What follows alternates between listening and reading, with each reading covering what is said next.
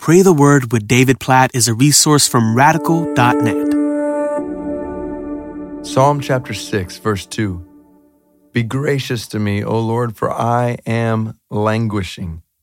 Heal me, O Lord, for my bones are troubled. This verse, written by David in the middle of a psalm that's just showing how overwhelmed he is by the circumstances around him at this point. Later, he says he's weary with moaning. He's flooding his bed every night with tears, drenching his couch with weeping. His eyes, he later says, are wasting away because of grief. And he's surrounded by foes all around him. This is such a good reminder for those who trust in God that that does not mean things are easy in this world. It doesn't mean that we don't have heartache and hurt in this world and grief. And we get to the point sometimes where we are languishing, where our bones are troubled. You can just feel his not just emotional, but physical agony here.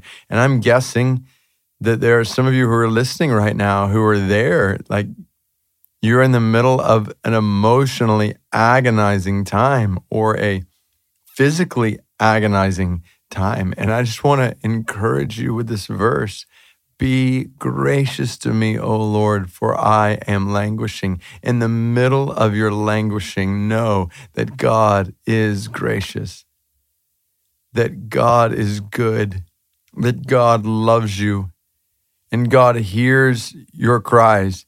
He later says in Psalms that God holds our tears in a bottle. He counts our tossings in the night. Like he knows all the languishing you're experiencing and he loves you and he wants to sustain and strengthen. He will sustain and strengthen you as you trust in him. So cry out to him, be gracious to me, O Lord, in the middle of my languishing. Heal me, O Lord, for my bones are troubled, knowing that God hears those prayers, that healing will be a reality in some way in the days to come.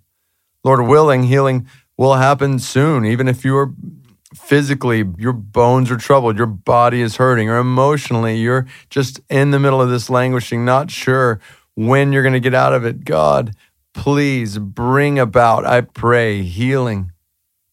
God, please bring about gracious strength and gracious sustenance for men and women who are walking through really challenging times right now.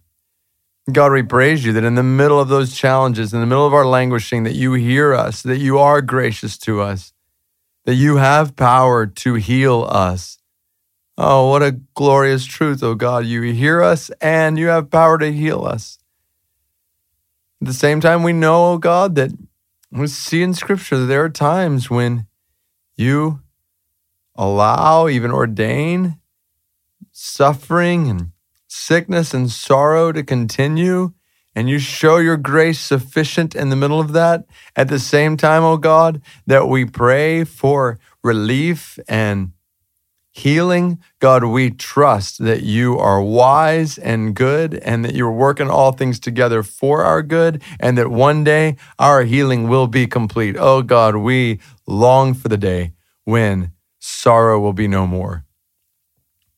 We long for the day when we will not languish anymore. We long for the day when we will have physically resurrected bodies and our bones will never, ever again be troubled. Oh God, with anticipation for that day, for ultimate healing on that day, we pray today. Keep us, we pray, faithful before you as we call out for your grace on a daily basis. Sustain us by it and preserve us Help us to persevere until the day when healing is total and complete. In Jesus' name we pray. Amen.